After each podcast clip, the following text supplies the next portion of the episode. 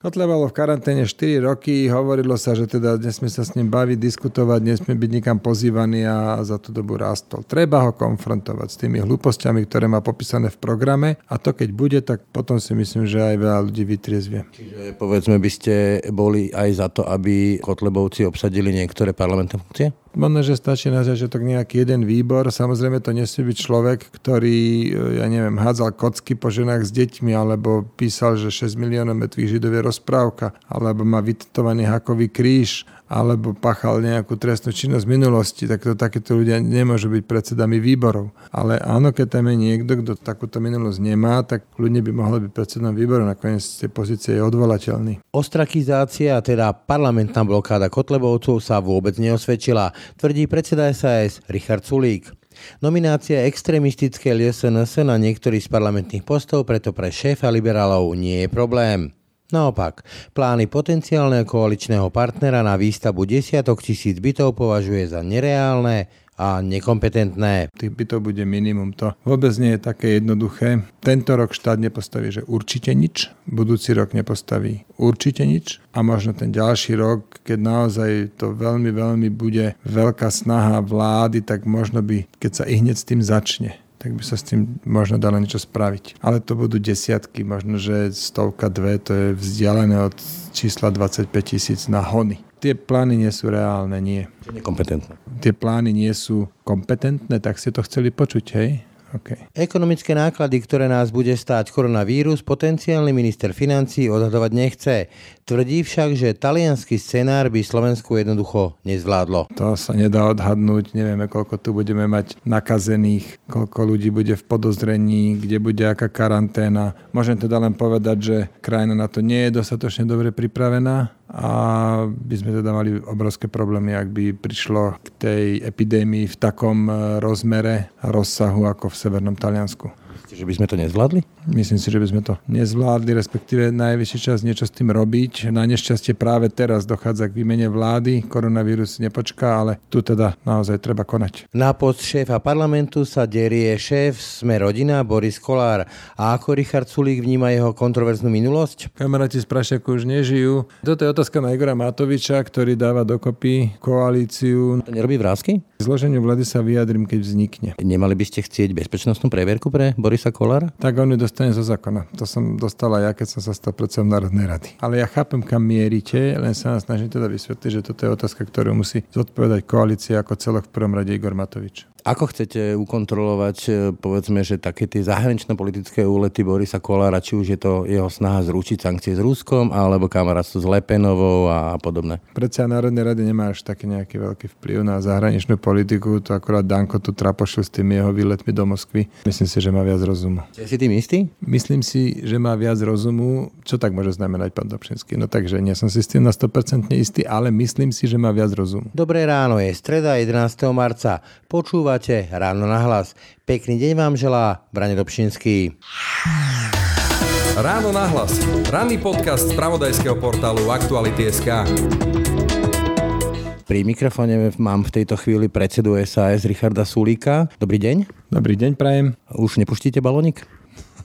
Čo mám teraz na toto povedať? Tak či vás to poučilo? No, človek sa učí celý život, jasne, že ma to poučilo, ale čo konkrétne, prosím vás? Že som sa nenechal vydierať? Alebo čo, že ma poučilo? Že som... Nie, či je to, povedzme, tá skúsenosť, že padla vláda, tak ľudia sa môžu pýtať, či táto vláda vydrží 4 roky. teraz mi to došlo. To chcel byť vtip, pán Dobšinský, to mi na budúce povedzte, že pozor, ide vtip a ja sa potom dobre zasmejem. Môžem vám už v tejto chvíli hovoriť budúci minister financí? Kým nie je dohodnuté všetko, nie je dohodnuté nič, čiže ešte nie. Čiže nepotvrdíte tie informácie, že pre SAS sú v hre posty ministra financí a ministra školstva, hej? No my sme už takýto záujem minulosti deklarovali, ale spravím dobre, ak nechám informácie tohto typu na budúceho premiéra, to je Igor Matovič. Veľkú diskusiu zbudilo aj, alebo zbudila informácia, že Igor Matovič chce zveriť e, tajnú službu hnutiu Sme rodina, konkrétne Milanovi Krajňakovi Nemáte obavy pustiť tento post alebo dohodnúť sa na tom, že by tento post zastával nominant e, strany Borisa Kolára? No, ak o tomto budeme diskutovať, tak určite vo vnútri koalícii a kým nie je dohodnuté všetko a kým teda to celé neuzavrieme, tak nebudem sa k tomu vyjadrovať. Dobre, poďme teda k tým programovým veciam. Povedzte tri kľúčové priority SAS, ktoré chcete mať vo vládnom programe. No, rozhodne školstvo, Samozrejme, boj proti korupcii, lomeno spravodlivosť, to je vec, ktorú musíme obnoviť a to som veľmi rád, že aj ostatné strany to takto vnímajú, čiže tam naozaj, keď sa do toho pustíme, tak to pôjde vo veľkom štýle. A mne osobne záleží ešte aj na podnikateľskom prostredí, preto lebo keď sa bude dariť zamestnávateľom, tak bude sa dariť aj ich zamestnancom No a v tejto súvislosti by som chcel povedať, že tá pracovná skupina už zasadala dvakrát, zajtra bude zasadať tretíkrát a pripravujeme body, ktoré sa dajú okamžite realizovať a nespôsobia žiaden výpadok vo verejných financiách. O tých verejných financiách aktuálne tu máme koronu, všetky tie karantény, to spôsobí asi značné ekonomické škody. Viete to už teraz odhadnúť, že ako to môže spomaliť povedzme, že ekonomiku? To sa nedá odhadnúť, nevieme, koľko tu budeme mať nakazených koľko ľudí bude v podozrení, kde bude aká karanténa. Môžem teda len povedať, že krajina na to nie je dostatočne dobre pripravená a by sme teda mali obrovské problémy, ak by prišlo k tej epidémii v takom e, rozmere a rozsahu ako v Severnom Taliansku. Myslíte, že by sme to nezvládli? Myslím si, že by sme to nezvládli, respektíve najvyšší čas niečo s tým robiť. Na nešťastie práve teraz dochádza k výmene vlády, koronavírus nepočká, ale tu teda naozaj treba konať. Keď už teda hovoríme o tých verejných financiách, tak e, zďaleka nemáme to tempo konsolidácie také, ako sme slubovali a mali, no, mali sme už mať v podstate vyrovnaný rozpočet, teraz je tam značná diera. Kde chce koalícia hľadať zdroje? Tak to vám povie budúci minister financí, ale v zásade existujú teda možnosti znižovania výdavkov a zvyšovania príjmov. Príjmy môžete zvyšovať napríklad tak, že budete dôslednejšie vyberať DPH. To znamená nie, aby sa zvyšila sadzba, ale aby sa kleplo po prstoch tým DPHčkárom, kávičkárom, podnikateľom, alebo potom to znižovanie výdavkov zase znamená, že nemusíš to zamestnávať toľko úradníkov, koľko zamestnáva, ich počet konec koncov z roka na rok rastie. Takisto možno nemusíme niektoré celé organizácie, inštitúcie prevádzkovať, možno štát nemusí sprostredkovať prácu a tak ďalej. Ako nájde sa dosť toho. Avizujete nejaké výraznejšie prepuštenie v štátnej správe? No, závisí od toho, ako bude tá vláda vyzerať. No tak potom vám to viem povedať konkrétnejšie. Keby to bolo iba na mne, tak áno. Platí teda ten slub, ale že žiadne vyššie dania neodvody. Za SAS určite áno. Igor Matovič prišiel aj s nejakou myšlienkou nejakej reverznej dane. Vy s tým súhlasíte? Ja s tým súhlasím, to je dobrý plán. Problém je, že Európska únia nám to dovolí iba ako výnimku, ale fakticky nedovolí, preto lebo ten schvalovací proces bude trvať minimálne v najlepšom prípade rok a pol to už budeme niekedy jesen 2021 a od júna 2022 má prísť úplne nový systém. DPH, na ktorej Únia robí už teda veľa rokov, nie som v tomto optimista. Myslím si, že tu treba na rovinu ľuďom povedať, že toto asi nie je v reálnych možnostiach. Hovorili ste teda, že nechcete zvyšovať dane, nechcete zvyšovať odvody. Čo sa týka deficitu a dlhu, tam plánujete pokračovať e, v tom konsolidačnom tempe? Ako to navrhuje napríklad rozpočtová rada, alebo nevidíte problém, ako povedzme Kolarovci, že, alebo Danko to spomínal, že nie je problém, že štát sa bude zadlžovať? Tak Danko je minulosť, neviem, či sa treba k nemu vrácať, ale to, čo by mala nová vláda spraviť a dúfam, že robiť bude, je znižovať deficit do 0,5% ročne. Tak ako je to v pakte rastu a stability, jasná vec. Aktuálne prebehli aj rokovania, čo sa týka toho predvolebného slubu Sme rodina, teda výstavba nájomných bytov. Už sú teda jasné kontúry, že koľko teda tých bytov bude stavať štát alebo teda verejný sektor a za čo? Minimum tých bytov bude minimum. To vôbec nie je také jednoduché. Včera tá diskusia bola veľmi dobrá, preto lebo tam prakticky všetci top ekonómovia povedali, že vidia veľké rizika v tom spôsobe financovania. Vidia aj veľký odpor na strane Eurostatu, ktorý by nám musel schváliť, aby sme chceli nejakú významnú spoločnosť, povedzme NDS alebo štátny fond rozvoja bývania vyňať z okruhu verejných financií. Toto všetko nepôjde, je tu príliš veľa prekážok a preto tento rok štát nepostaví, že určite nič, budúci rok nepostaví určite nič a možno ten ďalší rok, keď naozaj to veľmi, veľmi bude veľká snaha vlády, tak možno by keď sa i hneď s tým začne, tak by sa s tým možno dalo niečo spraviť. Ale to budú desiatky, možno, že stovka, dve, to je vzdialené od čísla 25 tisíc na hony.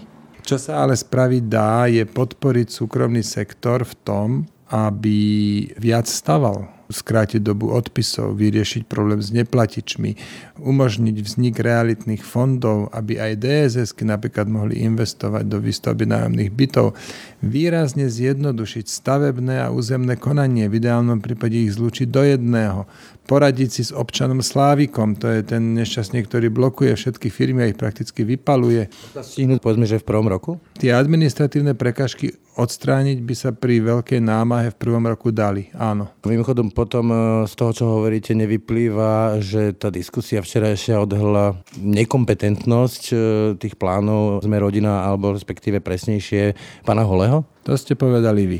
Vy sa pri tom usmievate. No, ale tvrdím, že ste to povedali vy. Takže súhlasíte? No, tie plány nie sú reálne, nie. Nekompetentné. Neviem, teraz ideme sa hádať o slovička, tak e, tie plány nie sú kompetentné, tak ste to chceli počuť, hej? Okay. Keď hovoríte o tých peniazoch v DSS-kách, chcete vrátiť eh, DSS-kám tie pravidla, ktoré im umožnia lepšie obchodovať na akciových trhoch, ktoré potom vlastne Ficová, prvá Ficová vláda deformovala? No, chceme umožniť DSS-kám riadne investovať. Tam ten problém je trochu zamotanejší, lebo oni už dnes investovať môžu, ale ľudia sú väčšinou v tom fonde, kde sa kupujú len dlhopisy. Tam si viem predstaviť, že z toho fondu, z toho konzervatívneho by bolo dovolené investovať do realitných fondov a tam bolo aj vyššie úročenie, ale rovnako nízke riziko, preto lebo tie domy nezmiznú. Hej. Tie byty, keď sa raz postavia, musia to byť súkromné firmy a prakticky súkromný sektor celé organizovať so súkromnými developermi, ale keď sa to raz postaví, tak tie byty nezmiznú, čiže tá hodnota tam stále je. Myslieť si, že toto celé zmanéžuje štát, to je čistá ilúzia.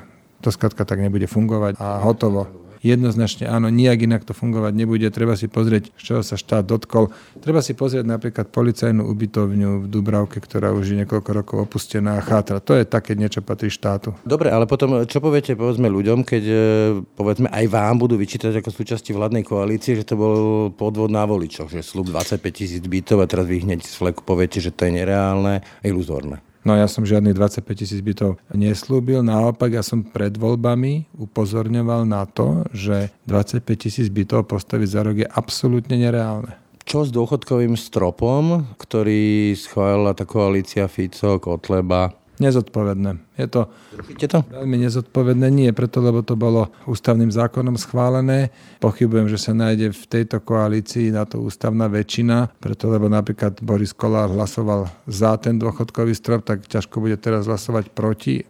Len teda hovorím, že tým, že ako sa to odhlasovalo, tak e, v poriadku, dôchodky budú vyplacené o niečo skôr, ale budú vyplacené v nižšej sume, toto už je aj priamo napísané v návrhu zákona, ktorý svojho času predložil poslanec Fico. OK, teda keď toto je spoločenská objednávka, že majú byť nízke dôchodky, ale sa majú vyplácať o niečo dlhšie, tak berem to na vedomie. Ja si nemyslím, že to je správne, ale budem to rešpektovať. Čo s tým slúbom tých 13 dôchodkov, to zostalo tak vysieť. Igor Matovič pre aktuality povedal, že nevidí dôvod to rešpektovať, lebo to bol slúb Roberta Fice. Na druhej strane hovorí, že v hre môžu byť nejaké zrušenia doplatkov na lieky pre penzistov a podobné riešenia. Ste za, že povedzme ten balík finančný by sa takto použil pre penzistov? Som za to, aby sa ten finančný balík použil na odstránenie tých nespravodlivostí, ktoré vznikli tými neodbornými zásahmi do dôchodkového systému. Tam máme starodôchodcov, máme tam matky konkrétnych ročníkov, máme tam ľudí, ktorí majú kombináciu rôznych dôchodkov typu predčasný dôchodok a v nesprávny čas išiel na dôchodok a podobne. Toto všetko treba identifikovať, tieto skupiny a ja som teda za to, aby sa peniaze použili najprv na to, že týmto skupinám budú tie dôchodky seriózne dorovnané potom poďme dávať nejaké 13. dôchodky. SAS nie je veľká strana, Olano je v podstate kvázi strana, lebo v podstate nemá členov ale v hre môže byť 10-11 tisíc miest v štátnej verejnej správe, rôzni politickí nominanti. Máte už nejaký kľúč, akým to budete obsadzovať? No, tie rokovania teraz prebiehajú o ministerstvách a potom, keď to bude hotové, tak sa budeme baviť ešte o nejakých inštitúciách zrejme. Železničné spoločnosti a podobne. No tak napríklad, hej, ale toto je vec koaličného vyjednávania, to by som predbiehal, kebyže poviem viac. Čiže tam budú tiež tie kľúče podľa síly strany. To by som predbiehal, kebyže poviem viac. Dobre, ale mňa teraz zaujíma naozaj, že v tých jednotlivých úradoch všade po celom Slovensku budete mať ľudí, ktorí dlhé roky fungovali pod vládou Smeru a povedzme, že sú to nominanti Smeru. Chcete ich tam ponechať, alebo sa majú obávať nejakých väčších čistiek? To závisí od prípadu k prípadu. Ja osobne nemám žiadne krvavé oči, len preto, že niekto robil pod smerom. Keď si bude robiť odteraz svoju robotu, tak nech si ju robí. Ale na druhej strane, tam, kde to fungovať nebude, tak tam musíme konať, lebo však chceme zabezpečiť výkon štátnej správy. Veľa sa tu hovorí aj Igor Matovič o potrebe ústavnej väčšiny. Na čo vlastne potrebujete tú ústavnú väčšinu? Jednak je tam, e, sú to previerky sudcov, hovorí Igor Matovič. Aké ďalšie veci ešte chcete? No sú to najmä previerky sudcov, ale potom môžu byť, čo sa práve čo sa týka sudcov a niektoré iné zmeny, ktoré bude možno lepšie zapísať do ústavy alebo prijať ústavným zákonom, aby neboli o tom pochybnosti. Čiže tá ústavná väčšina má svoj zmysel, na druhej strane nie je to vec, bez ktorej sa nedá žiť. Tak OK, keby ústavná väčšina nebola, tak budeme príjmať iba jednoduché zákony, hotovo. Čo sa týka generálneho špeciálneho prokurátora, verejná voľba, ako hovorí Igor Matovič? Ja som za verejnú voľbu vo všetkých prípadoch, kde poslanci niekoho volia, a to preto, lebo voliči majú právo na to, aby vedeli, ako volil ten poslanec, ktorého si oni zvolili, ktorému dali napríklad svoj krúžok. Baviť sa o menách je asi predčasné. To ste uhadli. Čo sa týka policajného prezidenta, podľa vás mal by to byť človek ministra vnútra, v takom prípade minister vnútra nesie aj politickú zodpovednosť za políciu, alebo naopak by to mal byť nejaký človek vyberaný nejakým e, konkurzom a polícia by nebola tým pádom e, v politickej zodpovednosti ministra vnútra? No, bez ohľadu na to, aké vyberieme riešenie, aký konkrétny spôsob voľby a odvolenia vyberieme, tak ja som za to, aby minister vnútra do veľkej miery vedel ovplyvniť túto voľbu, preto lebo on má byť zodpovedný za výkon policie. My chceme predstavať ministra vnútra zodpovednosť a nemôžeme mu odrezať ruky. Povedať mu, ty budeš zodpovedný za to, ako sa tu budú naháňať zločinci a zároveň ti zoberieme nástroje. To nejde. Čiže ja som za to, aby minister vnútra vo významnej miere, alebo rovno menoval, alebo vo významnej miere ovplyvnil to, že kto bude policajný prezident. Keď hovoríme o tej ústavnej väčšine, tak Igor Matovič e, došiel s tým e, nápadom hmotnej zodpovednosti politikov. Vy si viete predstaviť, že politik, ktorý príjme naozaj rozhodnutia politického charakteru, by mal nad sebou Damoklov meč ako Igor Matovič hovoril, povedzme, 5 rokov basy alebo prepadnutia majetku za politické rozhodnutie? Ale my už máme veľa takýchto paragrafov. Paragraf 327 a 327a trestného zákona, tam ani nepotrebujete dokazovať úmysel, tam stačí len skonštatovať, že niekto spáchal škodu a už vie byť trestne obvinený. To je jedna vec. Druhá vec je, že máme predsa zákon o preukazovaní pôvodu majetku. Hej. No však OK, tak ho zostrime. Tým pádom ale my už máme, máme mnoho nástrojov. Sprenevera. Netreba nám hmotnú zodpovednosť? Podplácanie podvod, subvenčný podvod, príjmanie úplatku. Akože máme veľa paragrafov, tie treba začať uplatňovať. Ale ak právni experti povedia, že treba ešte ďalší nejaký paragraf alebo ďalší zákon v poriadku, na tom to nemá stroskotať. Igor Matovič prišiel aj s niečím takým ako že národné konzultácie, že chce povedzme 3-4 krát za rok e, robiť nejaké hlasovanie občanov, čo si myslia o tom, ktorom kroku vlády. Ako sa vy na toto pozeráte? No tak viem si to predstaviť, dohodneme si nejaké otázky. Keď e, toto má vyslovene pomôcť našej spoločnosti, robme to. Vyskúšame to párkrát, uvidíme to moc populistická? Tak v zásade nechať vyjadriť sa ľudí nie je populistická otázka, je, že k akým otázkam. Viete, no tak ústava hovorí, že napríklad referendum nesmie byť k otázkam daní, odvodov, k štátnemu rozpočtu, k základným ľudským právam a slobodám. No tak napríklad, keď dodržíme, tak to až tak populistické nebude. Keď hovoríte o tých základných ľudských právach, tak uh, hovorí sa tu o nejakom status quo v hodnotových otázkach, ale Igor Matovič pripúšťa nejaké voľné hlasovanie, čo týka napríklad interrupcií, že pán Vášečka alebo pani Záborská prídu a sprísnia tvrdo interrupcie, prejde im to s podporou čem Kotlebu Smeru, časti Smeru. Čo na to hovorí liberál Sulík?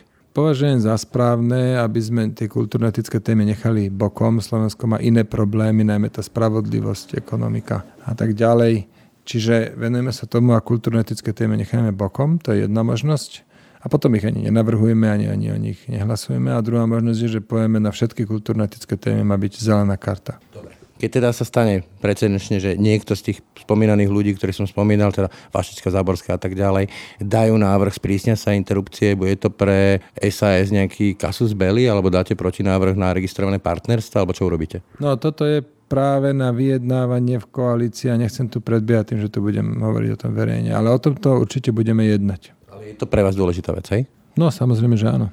Vy ste dali aj nejaký slub o registrovaných partnerstvách, to asi nie je reálne v tejto koalícii. To asi nie, ale hovorím vám, je to vec na diskusiu a budeme o tom jednať. Či nemusí sa, alebo môže sa rozpadnúť táto koalícia práve na týchto veciach? Ja nemám vešteckú gulu. Pokiaľ urobíme dobré dohody a koaličnú zmluvu dobre napíšeme a budeme tie dohody dodržiavať, toto je to podstatné. Naša koalícia v 2010 padla preto, lebo naši koaliční partnery zrazu prestali dodržiavať aj programové vyhlásenie vlády, kde bolo napísané doslova nebudeme podporovať nezodpovedne hospodáriace krajiny a po druhé preto, že hrubo porušili koaličnú zmluvu, preto padla tá vláda držala by dodnes, keby to, to neporušili. Čiže aj táto vláda, pokiaľ bude dodržiavať svoje vlastné dohody a záväzky, tak bude fungovať. Čiže z toho vyplýva, že v koaličnej zmluve by malo byť niečo ako zákaz hlasovania s opozíciou, prípadne nejaké dôsledky pre toho poslanca, ktorý tak hlasuje?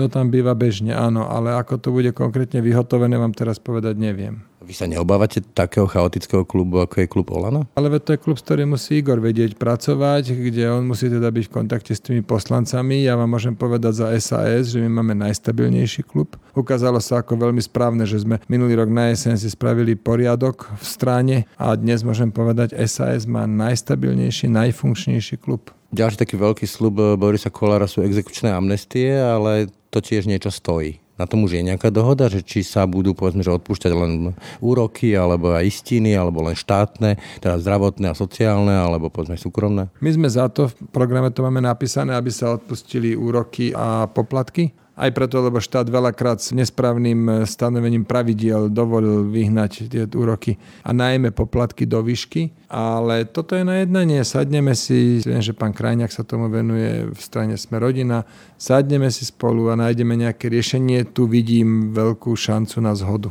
Čo s Kotlebom? Igor Matovič hovorí, že chce ho pozývať priamo na úrad vlády. V hre teraz budú jednotlivé funkcie v parlamente, parlamentných výborov mala by platiť karanténa pre nich, alebo či ešte za nejakú otvorenie pre nich? Pokiaľ bol v Severnom Taliansku, tak určite karanténa pomôže. Kotleba bol v karanténe 4 roky, hovorilo sa, že teda nesmie sa s ním baviť, diskutovať, nesmie byť nikam pozývaný a za tú dobu rástol. Treba ho konfrontovať s tými hlúpostiami, ktoré má popísané v programe a to keď bude, tak potom si myslím, že aj veľa ľudí vytriezvie. Čiže povedzme by ste boli aj za to, aby Kotlebovci obsadili niektoré parlamentné funkcie? No tak možno, že stačí nazvať, že to nejaký jeden výbor. Samozrejme to nesmie byť človek, ktorý, ja neviem, hádzal kocky po ženách s deťmi, alebo písal, že 6 miliónov metvých židov je rozprávka, alebo má vytetovaný hakový kríž, alebo pachal nejakú trestnú činnosť v minulosti, tak to takéto ľudia nemôžu byť predsedami výborov. Ale áno, keď tam je niekto, kto takúto minulosť nemá, tak ľudne by mohol byť predsedom výboru, nakoniec z tej pozície je odvolateľný. Keď hovoríte o kontroverznej minulosti, môže muž s takou minulosťou, ako má Boris Kolár, Štánhubel a Piťovci a neviem čo všetko možné s Prašiakou kamaráti, byť predsedom parlamentu? Nie je toto bezpečnostné riziko? Kamaráti z Prašiaku už nežijú. Toto je otázka na Igora Matoviča, ktorý dáva dokopy tú koalíciu na... To nerobí vrázky? Zloženiu vlády sa vyjadrím, keď vznikne v poriadku, politicky by to možno prešlo, že teda má na to nárok, ale nemali by ste chcieť bezpečnostnú previerku pre Borisa Kolára? Tak on ju dostane zo zákona. To som dostala ja, keď som sa stal predsedom Národnej rady. Ale normálne je reálna, legitimná previerka, že by ho preverili tajné služby. Hovorím vám, predseda Národnej rady je volená funkcia, má na to nárok zo zákona, ale ja chápem, kam mierite, len sa nás snažím teda vysvetliť, že toto je otázka, ktorú musí zodpovedať koalícia ako celok v prvom rade Igor Matovič. Tomu rozumiem, ale pýtam sa na váš názor, či vám toto nevyvoláva vrázky. Ja sa vyjadrím k vláde, keď bude vláda postavená. Máte takú mantru na toto, ako vidím. Ešte ďalšie dve. Jedna je, že kým nie je dohodnuté všetko, nie je dohodnuté nič a druhá je, že najhoršia je smet z oplašenia. Tak v podstate vy ste najskúsenejší, čo sa týka zostavovania vlád v rámci tejto koalície. Aj na toto mám mantru, starého psa novým kuskom nenaučíš je hrozivo v súvislosti s tou bývalou vládou, v ktorej ste boli. ja aj tak myslíte toto? Nie, nemajte žiadnu obavu. Som poučený z minulosti a SAS bude rozhodne zodpovedný a spolahlivý partner na betón. Ako chcete ukontrolovať, e, povedzme, že také tie zahraničné politické úlety Borisa Kolára, či už je to jeho snaha zručiť sankcie s Ruskom, alebo kamarátstvo s Lepenovou a podobné? No tak um Predseda Národnej rady nemá až taký nejaký veľký vplyv na zahraničnú politiku, to akorát Danko tu trapošil s tými jeho výletmi do Moskvy. Nebude aj pán Kolár takto nejako trapošiť, nazvime to takto. A myslím si, že má viac rozumu. Ste si tým istý? Myslím si, že má viac rozumu. Čo tak môže znamenať pán Dobšinský? No takže nie som si s tým na 100% istý, ale myslím si, že má viac rozumu. Keby ste sa dali viac do spolupráce povedzme s Andrejom Kiskom, tak povedzme, že vaša sila vyjednávacia bola vyššia. Plánujete nejaký takýto tandem? Andrej Kiska sa stiahuje z politiky Mickey. Čiže musíme počkať, ako sa tá situácia vo vnútri strany vykryštalizuje. Povedzme, že s Veronikou Remišovou, ale... Nechcem hovoriť o vnútorných záležitostiach vznikajúcej koalície, lebo to zaťažuje. Dobre, čiže kedy sa dozvieme tie mená, ten pôdorys vlády, kľúčové priority? To sa musíte spýtať Igora Matoviča. Snad viete. No nie úplne. Poprvé teda chcem, a je správne, aby on komunikoval tieto veci, lebo on je premiér. A po druhé, neviem to ani ja úplne presne, som len jeden z koaličných partnerov. Aktuálne sa do SAS vrátil Jozef Mihál. Ako máme vnímať takéto poletovanie medzi stranami podľa volebného výsledku? Nie je to trošku ja neviem, ako to slušne nazvať, oportunistické? Ja to tak nevidím, ja som rád, že sa vrátil. Chvíľu to trvalo, však nebolo to prvýkrát, že som ho volal a on je skratka na slovo vzatý odborník po prvé a po druhé jeho DNA je DNA Sasky je nielen zakladajúci člen, bol dokonca člen prípravného výboru. Jožo Mihal patrí do SAS, hotovo, ja na tom nevidím nič nejak zlého. Niektorým ľuďom sa to nemusí pozdávať, ale každopádne Jožo Mihal patrí do SAS a ja som veľmi rád, že sa vrátil. Chcem ešte povedať, nemáme dohodnutú žiadnu funkciu s ním. Dobre, viete si ho predstaviť ako čo? Ako šéfa sociálnej poisťovne alebo na ministerstve práce? Teraz som vám povedal, nemáme dohodnutú žiadnu funkciu s ním. To znamená, že No a tak predstavy mám kade jaké, ale realita je tá, že nemáme dohodnutú s ním žiadnu funkciu. Lucia Nikolsonová sa vracia do Bruselu. Nie je to blafak na voliča? No nie, veď jasne povedala pred voľbami, že ak nezíska viac krúžkov ako vo voľbách 2016, tak sa vráti. Teda ona povedala, ak získa viac, tak príde na Slovensko, ak nezíska, nepríde. Získala 65 tisíc krúžkov, v 2016 získala 85 tisíc krúžkov, tak aký blafak. No tak lebo mnohí si mohli povedať, že tak budeme voliť Sasku aj kvôli Lucii Nikolsonovej v parlamente a keď sa rozplynula vidina kresla predsedu parlamentu, povedzme, že takto modelujem, tak zrazu nie je v parlamente. Ale veď Lucia pred voľbami jasne povedala, keď tých kružkov bude viac, tak sa vráti. No, tak tým pádom hotovo. Spomínať Kočnere je už stokrát preverená káva, ale ja k tomu pridám ešte ďalšie mená, napríklad e, pani Blahová či pán Galko. Nehovorí to o tom, že máte zlý cit na výber ľudí? No, to nezabudajte, že ja predsa tých ľudí do strany nevyberám. Toto nie je súkromná firma ani nerozumiem úplne vašej otázke. Oni sa prihlasili ako členovia, boli členovia v strane, postupovali v stranických orgánoch, členovia strany, všetci, v tajnej voľbe, ich zvolili napríklad do Republikovej rady. Viete, tak to nie je tak, že ja som si tu vybral teraz Galka pred desiatimi rokmi. Takto po roku, ak budete funkčná vládna koalícia, čo budeme po vás vidieť? Takto po rogu sa sem zastavte a ja vám porozprávam, na čo by ste mali upriamiť pozornosť, aby ste teda videli niečo po nás. Ďakujem za rozhovor. Ďakujem pekne tiež a prajem pekný deň. Ráno nahlas. Ranný podcast z pravodajského portálu Aktuality.sk. To bolo dnešné Ráno na hlas. Počúvajte nás každé ráno na webe aktuality.sk lomka podcasty, ako i v ďalších podcastových aplikáciách. Pekný deň a pokoj v duši vám praje Braň Robšinský. Všetky podcasty z pravodajského portálu Aktuality.sk nájdete na Spotify a v ďalších podcastových aplikáciách.